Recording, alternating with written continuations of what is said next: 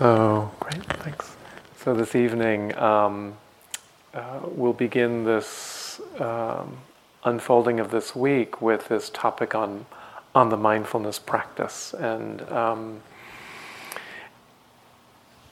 and it's actually uh, kind of getting into our mainstream culture. We were having lunch, and, and there, the topic um, came up that there was an article in the New York Times recently about um, different ways of falling asleep on the plane, how to encourage, you know, to to uh, to relax on the plane, and um, and this article mentioned vipassana, insight meditation, and so that's really actually quite unusual that um, a very strange word like vipassana showing up in the middle of you know, the, the New York Times article, but um, this article actually was written, I believe, I don't know, Sharon, maybe you can correct me, but I, I actually think this was written about IMS um, a couple of years ago. Um, uh, but it talks about a journalist from the New York Times going on a meditation retreat. And uh, so he writes, Meditation retreats, at this place at least, are no picnic. If at the end you feel like leaving Shangri La, that's because the beginning felt like Guantanamo. we spent five and a half hours a day sitting in meditation, four hours a day in walking meditation. I was feeling achy, far from nirvana, and really, really sick of the place. I didn't like that morning yogi job. I don't like vegetarian food, and I wasn't particularly fond of all those Buddhists with those self satisfied looks on their faces, walking serenely like they knew something that I didn't know, which it turns out they did. What I hated above all was that I wasn't succeeding as a meditator. Now, you're not supposed to think of succeeding at meditating. And you're not supposed to blame yourself for failing. And blah, blah, blah. and I love those last three words because this meditation retreat reduced a New York Times journalist to writing blah, blah, blah. Talk about beyond the conceptual mind. and we really quickly whether it's in this, you know, sort of facetious article or not, but we really quickly see in our own experience, in this beautiful setting, even in the middle of, I mean, some of the, the rainstorm was actually quite phenomenal. Um, you know, in this beautiful location in which every need gets met, you know, the food, the accommodations, the safety. Um, we get to see what the mind does. And often, it's really the blah, blah, blah. It's about wanting to be somewhere else, doing something else, thinking that something else should happen other than this amazing experience that is unfolding in front of us. And so this practice is continually inviting us over, over and over again with this gentleness to see clearly what is happening in this moment as opposed to the moment that we want or that we don't want or that we've just completely ignored and taken for granted. It illuminates things that we have just not been conscious of in, in the in the past. So, in a way, it brings to light things that we have taken so much for granted. I mean, how many times in your day do you give a second thought to your breath until you get ill or until you're gasping for breath? And then you realize, oh, this is a really precious experience that I could not live without. How often in your day, as you um, walk through the world, do you actually notice the walking? And uh, many of you have lost, you know, either been physically impaired or had an injury. And so you know that when we lose that ability to ambulate, it becomes precious. But we usually take for granted. You know, this, this um, amazing sort of uh, feast that comes three times a day, that we're able to feed ourselves. And not every single being in this world has that capacity or that ability or that privilege.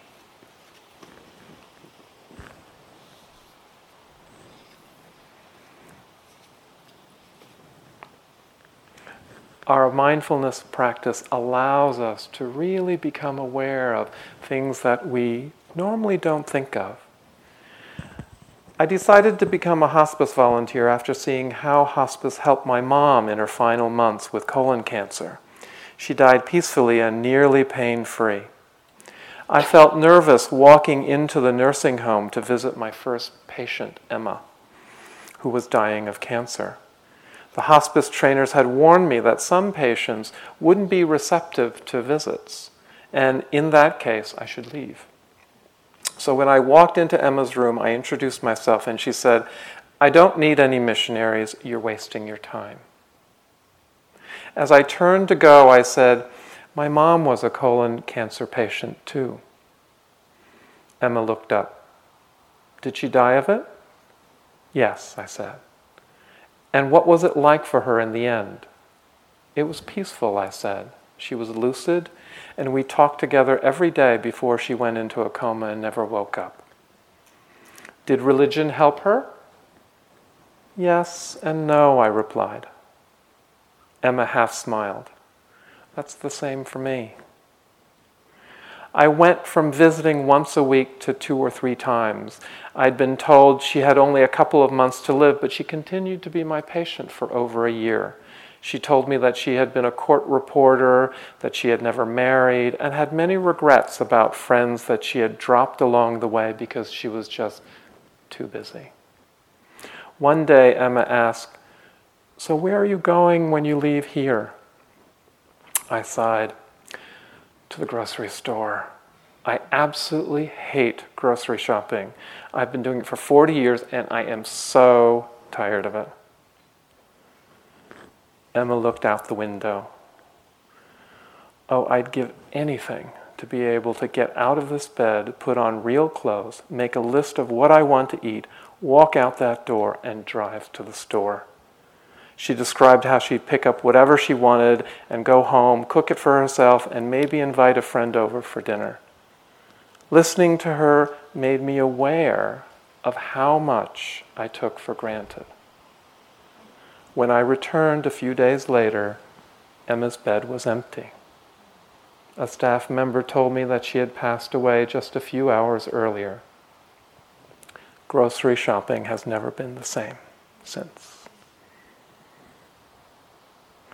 We tend not to value the preciousness of this life that we alluded to um, yesterday and all of today.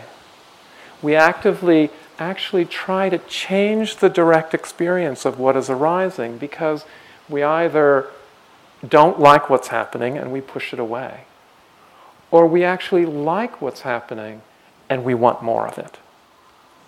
And the third option is, is that it's neither pleasant nor unpleasant, and we don't even notice it at all. None of those things is actually the direct experience of our life that's being lived.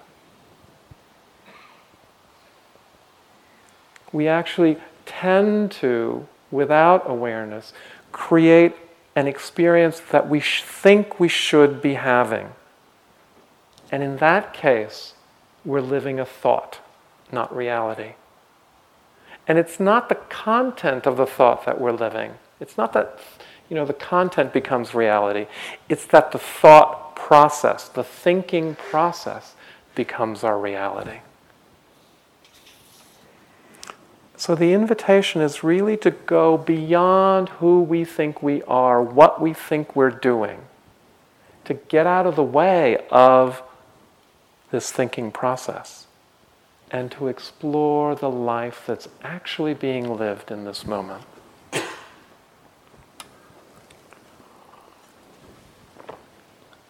Starting to notice the details of our experience. And, and so the invitation with this morning, with Gina's um, invitation into the, the body and the breath, is really to start with a neutral object. And, um, and for most people, the breath is a neutral experience. Just to notice how is the breath for you in this moment, not needing it to be any other way than it is. Whether it's short or long, this, is, this practice is not about forcing the breath to be a certain kind of breath. And as we begin to open up the practice, as we will throughout the week, it's just like meeting the breath for what it is.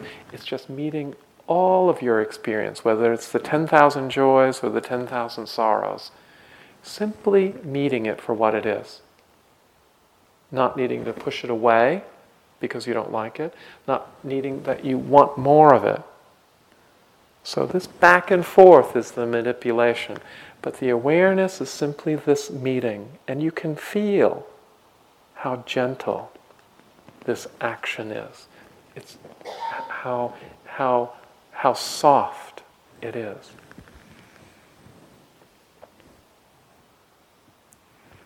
This paying attention to the experience of our lives is actually quite a profound experience that we um, that we have from the moment that we're born.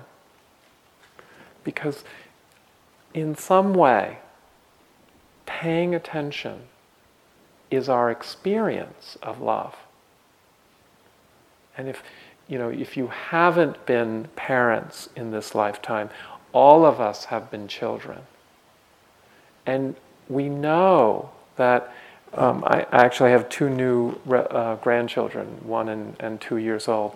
And I know if I'm not paying attention to them, they are not feeling loved, and they will tell me that. And you can reflect back on your own experience that, that this aspect of paying attention to is an aspect of, of caring and kindness. And this is what this retreat is about. It's about opening to all of your experiences so that you can pay attention with kindness. Pay attention with a heart that is wide open. Sharon has written this, this book, this beautiful book, but I love the title. It's, it's um, A Heart That Is As Wide as the World. It's such a beautiful image. And the more that you are aware of your experience, the more you're offering yourself this experience of love. It may not feel, it may not cognitively seem like love because we have so many thoughts about what love is. But this gentle acceptance of who you are, what you're going through, is kindness. Part of um, mindfulness, the Pali word sati. An aspect of mindfulness is the ability to remember. The ability to remember what will lead to more happiness and less suffering. It's one of the reasons I like this t shirt. Because it, it actually reminds me, because I don't always feel like love. And I also have this experience that I don't always have the experience that, that our culture supports that. And so I actually wore this t shirt um, when I was uh, a couple of days when I was in Boston um, before this retreat. And I walked into a store, and it's interesting because this is a kind of a bold statement I am love. And people would avert their eyes. Um, and one of the clerks looked at, at me and said, Really? Is that true? In a kind of, you know, like confrontational way. It was like, Where are you coming from? And, um, and so I had to check in with myself around so, what's true? I mean, she's asking, Is this true? Well, what is true? And I just said, You know, well, I'm trying my best. I couldn't. I mean, I don't know if I.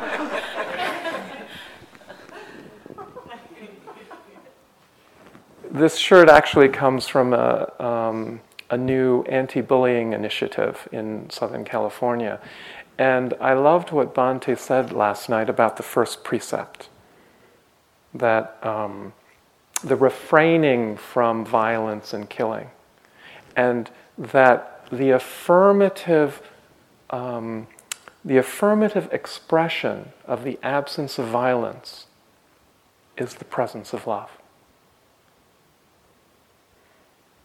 And so, as we become more and more mindful and aware, love and kindness has the ability to be present.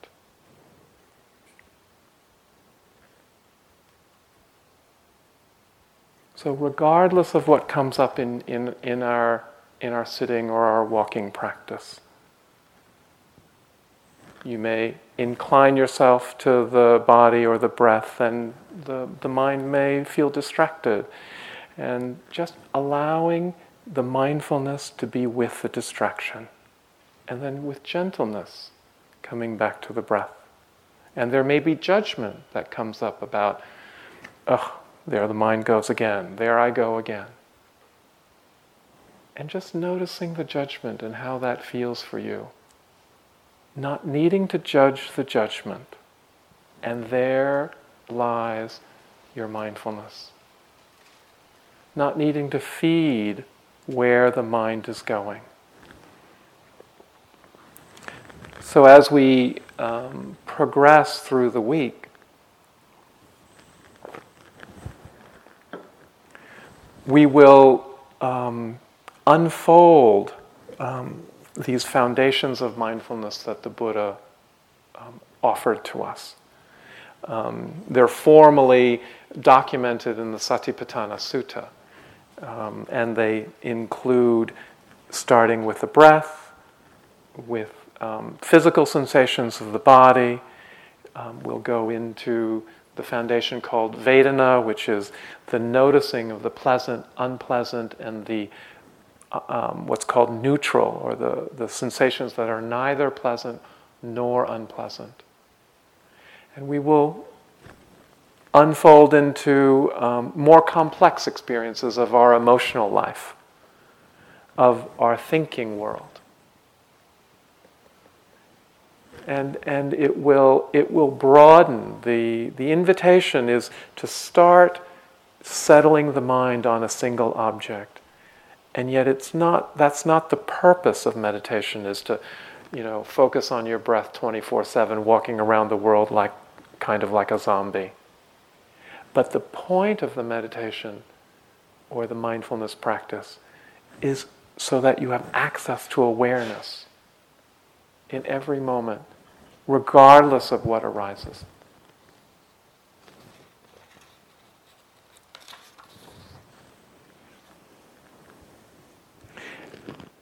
And to acknowledge that we'll also be talking about challenges to our, our practice. And classically, they're called the hindrances things that um, seem like challenges, and yet they're really just simply energies that flow through every single person's practice. Um, that there's, there's no need to, to personalize or, or take on um, these, these obstacles as, as that you've done anything wrong. These are energies that simply arise when we sit. And um, there are five of these sort of classically described conditions. Uh, one is the, the, the hindrance of sense desires, wanting things to be a certain way, wanting or the desire, whether it's of the six senses, um, uh, or whether it's, it's simply wanting to be the moment to be something other than it is. And the opposite of that wanting is the aversion or the pushing away. Sometimes it's, it's um, described as anger or fear. And then the next two are also linked. Uh, and some of you may have already experienced this, this third hindrance called sloth and torpor, classically, or um, sleepiness. You know, we, we live such busy lives that when we, when we um, even have the intention to quiet and settle, everything needs a rest. And so there's a way in which, when you first come into a retreat, that the body is tired, the mind is tired. And just to allow the awareness to be with that too, not needing to judge, but just simply being with. So, this is what sleepiness is. This is what, what um, the sluggish mind feels like. Sometimes the opposite of that arises, which is the restlessness, the inability to actually sit still for 45 minutes or half an hour. Or, the, um, the ra- or that it may be an internal experience of restlessness, the racing mind, the, the mind that is thinking about what you need to do when you leave the retreat. All that list of things that are piling up, the emails that you may need to get to. And all of that is not actually what's arising in this moment.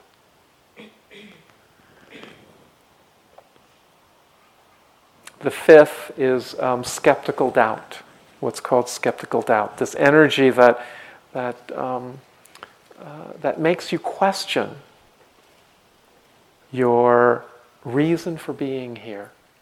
You know, that, that first evening when I was quoting that, that Radiant Sutra of that you completely belong here, regardless of who you are and what your life experience is. And somehow doubt sometimes undermines that, that inherent sense of you belong in this life exactly as you are. So just to notice that these are just energies that come and go. And that the power of our awareness practice is that the awareness of the hindrance is not the hindrance itself. The awareness of the hindrance is not being lost in it. So, for example, if you feel the aversion or the anger or the pushing away, you, I don't know if you've had this experience, but there are ways in which you can actually um, pour fuel on the flames right? You can get angry at being angry. You can get depressed at getting depressed. But if you're simply aware of the experience as it arises, you're actually not feeding it.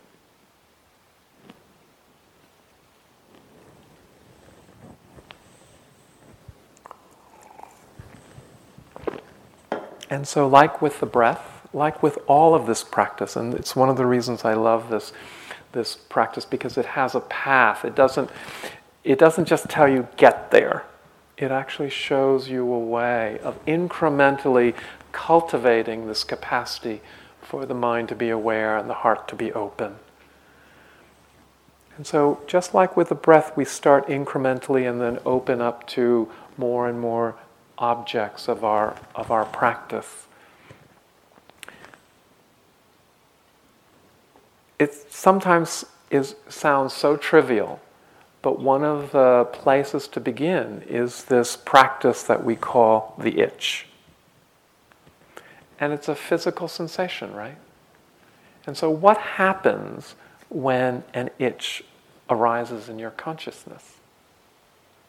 What happens? You you scratch it what happens when you don't need to scratch that itch?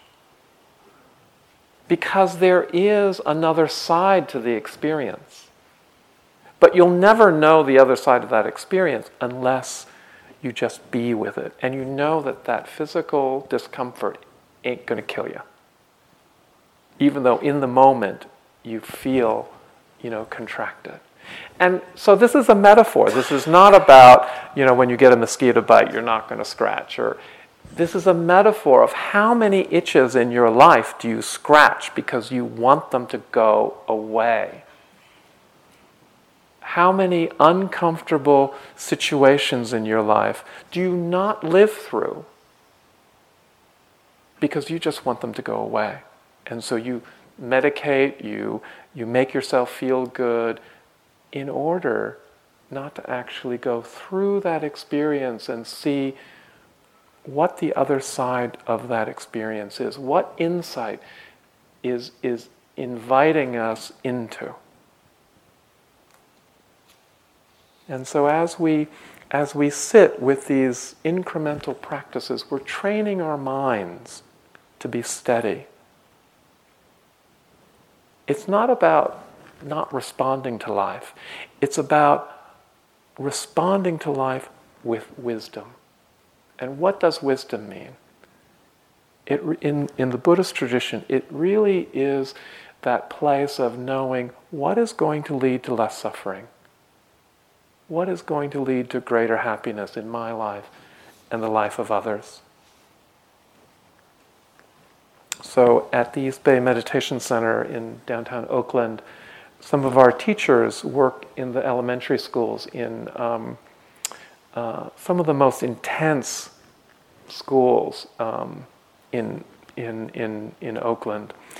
And, um, and so there's been mindfulness that's offered in homerooms for, um, I guess the program's been going on for a couple of months or maybe even a year. And um, there's this beautiful story that uh, uh, one of the nine year old boys came up to the meditation teacher and said, Guess what? What? And he said, I just found out something. Well, what did you find out? I just found out when I get angry, I don't have to do anything about it. That may have been revelatory for that little boy, but that is profound for a community in, in, in where this school is located. That it, this practice is not just about our individual experience, it's the possibility of actually changing how we are with each other. Another example of this showed up in, a, in another uh, news article that they're offering mindfulness trainings to, um, uh, to the military uh, in Afghanistan and Iraq uh, to prevent some of the post traumatic stress symptoms that arise. Um, but this was an interesting um, um byproduct of this training one guy, a veteran of several deployments to Iraq, said he was out at dinner the previous night when a customer at a nearby table said that he and his friends were being obnoxiously loud. The vet said, At one time, I would have thrown the guy out the window and gone for the jugular. But guided by the new mindfulness techniques, he fought the temptation and decided to buy the man a beer instead. Later, the guy came over and apologized. This is the reconditioning of the patterns of our unconscious life, our habits, noticing the impulse and not needing to act on it. Noticing that itch. Noticing the impulse and not needing to act on it is actually a high a highly evolved place.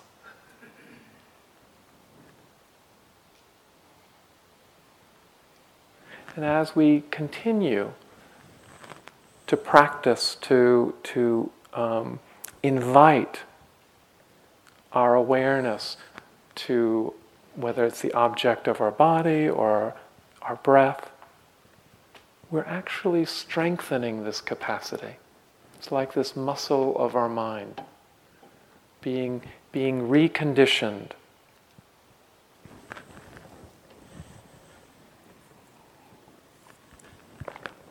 And again, we start with these simpler activities and topics or objects. And so I just really want to um, underscore something that uh, Gina offered this morning, which was the walking practice. That it is not a secondary practice. And I invite you to wholeheartedly dive into this and treat it as your primary practice. Because in the Satipatthana Sutta, when, they, when the Buddha lists the four postures of mindfulness, walking actually comes first, sitting comes second. So I don't know if that is actually significant or not, but it's something to notice. That, you know, how is this body when the body is in motion? Are you really aware that you have 26 bones in your body, in your foot, each foot?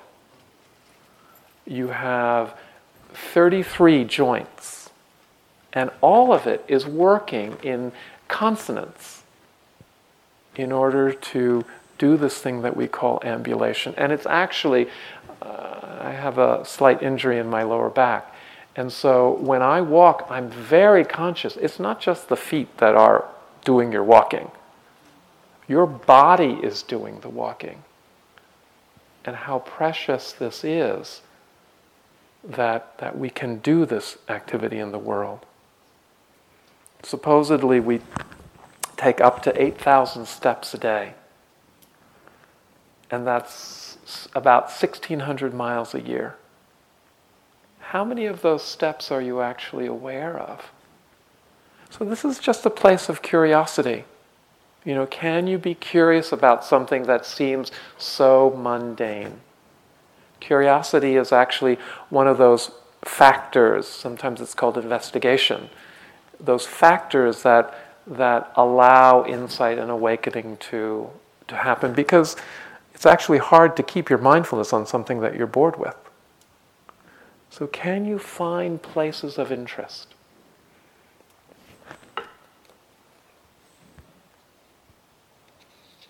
Thich Nhat Hanh has this beautiful passage about walking meditation. If we're really engaged in mindfulness while walking, then we will consider the act of each step we take as infinite wonder, and a joy will open in our hearts like a flower, enabling us to enter the world of reality.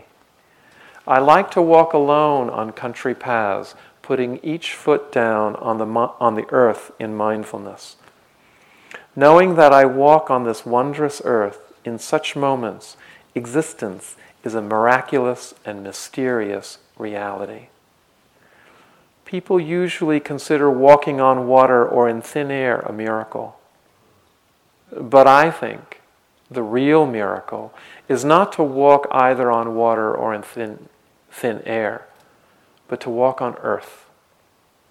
Every day we are engaged in a miracle which we don't even recognize.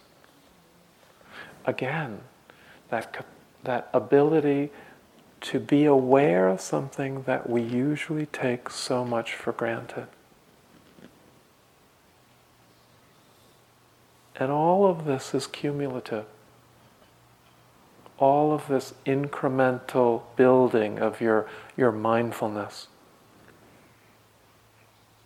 That 12 step, one step at a time. Transformation is always this, this incremental um, development, and then you reach a tipping point. Dr. Martin Luther King said, Take the first step in faith. You don't have to see the entire staircase. Just take the first step. And that's what we're inviting you into this, this incremental process of transforming your relationship with your experience. One last story about, about walking meditation. So, um, our center in Oakland is uh, on Broadway, which is one of the busiest streets um, uh, going towards downtown. And um, whether it's a weekend or a weekday, there's always a lot of traffic on, on the sidewalks and, and in the roads. And so our, uh, our, our hall is, I don't know, maybe a third the size. Some of you are here, so maybe it's about a third. It can only fit like you know, 60 or 70 people max. So we have no room to do walking meditation. And we do walking meditation on the sidewalk. So we go out into the sidewalk and we do this very slow walking meditation. And it's so, I, I, one day I went across the street and just watched, you know, the whole day long do walking meditation. And, and life in Oakland didn't stop but it's, it was like a movie because it slowed down. You know, two blocks before the center, you know, the cars were going, and then they slowed down and were looking at what's happening. People walking on the sidewalk would slow down. You actually begin to affect people around you, whether you know them or not.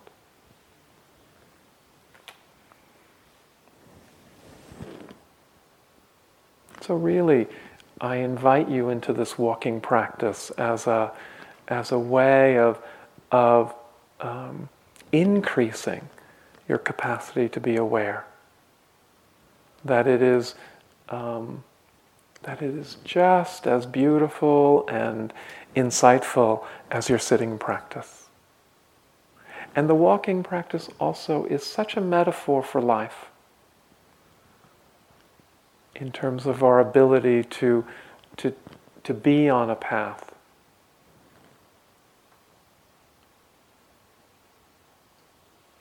To live into a life that we see ourselves living. About 20 years ago, I came out to my parents as a gay man, and um, it was a long walk for all of us. It was a long journey for all of us. My father has since passed. Um, but when my mother first um, became aware of my orientation, um, her immediate response was, You're going to die. Because at, at that time, she equated HIV and AIDS with death. And so we had to walk through that. You know, she had to walk through her own education, and I had to, I had to somehow have my own boundaries and also support her in that process.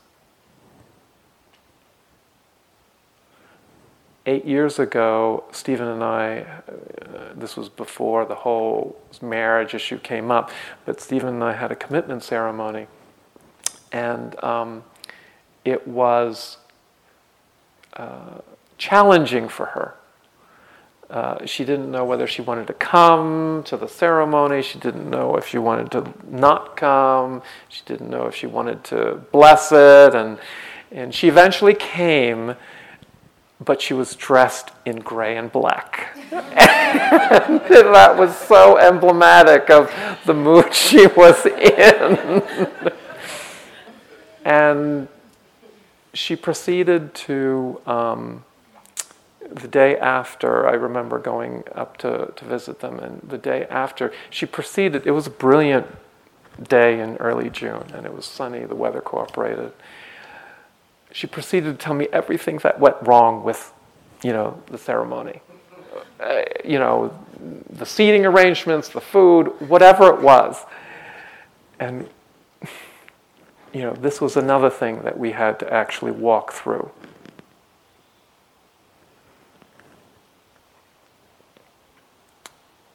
So, almost exactly a year ago was um, when the 15 year old boy in Indiana hung himself um, because he was outed in his high school. And um, it was in late September that if you recall, Tyler Clementi suicided off the um, Golden Gate Bridge, the uh, Rutgers student. And I was sitting in front of the news with my mother, and um, we were watching this, and she turned to me, and there was a slightly different inflection in her voice. And she said, Were you ever bullied? And it was a, you know, whenever she's asked me about my orientation or about my relationships, or she's never really wanted to know. And so I'd never really disclosed that much to her in the past. Um, uh, that was just the dynamic between us. And yet, I felt a different inflection. And this is noticing the transitions as opposed to thinking I even know who she is as my mother, not assuming that I think I know where this conversation is going. And so I went with it. And I said, you know, this, this, and this happened, especially when I was in junior high school. And, and she turned to me and said, Why didn't you tell us? We would have done something. We would have supported you in any way that we could. And this was a conversation that didn't last more than 10 minutes. But I tell you, it wiped away 50 years of conditioning. And that this, this process of healing is never too late. And that this awareness of noticing the transition in the relationship, you know, the turning point. This is why in the walking meditation we ask you to watch the turn, the transition it feels so mundane. It, but it's the transitions in your life that are so meaningful and so healing.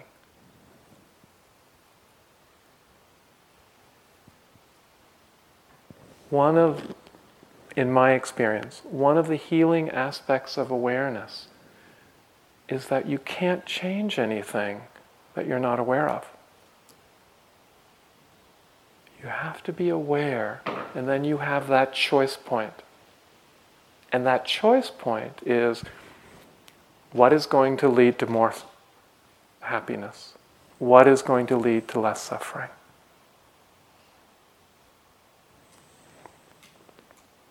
That possibility has healing.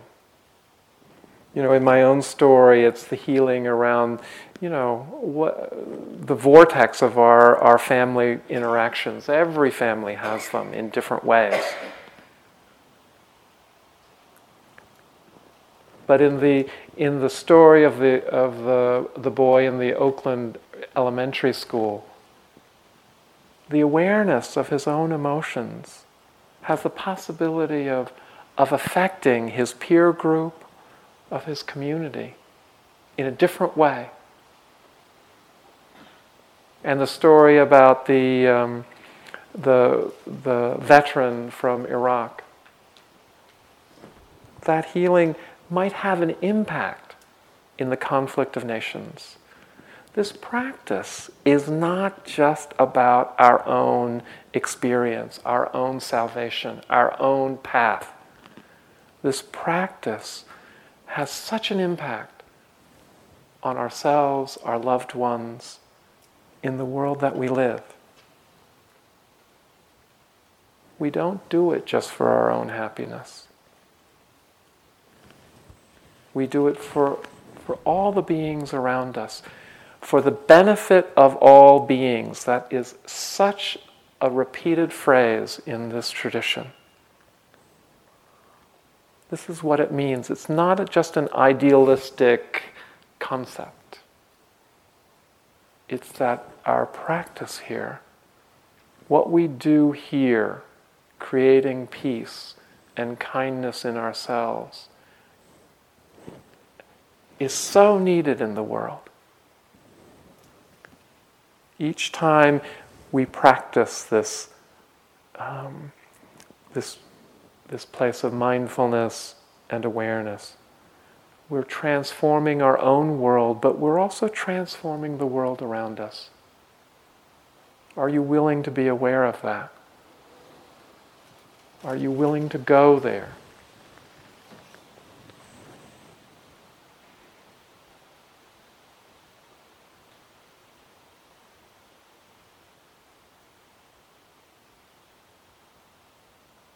Practice allows this collective journey to be some, something of tra- a transformation towards freedom. The Buddha's teachings raises our collective capacity to live together, to love together, to be kind and generous together. It's not some postponement into some unknown future of your freedom. You're actually creating moments of freedom, moments of kindness right now. And the Buddha said that he would not teach that which is not possible. So all of this is possible for all of us. May it be so. Thank you for your attention. Let's sit for a moment.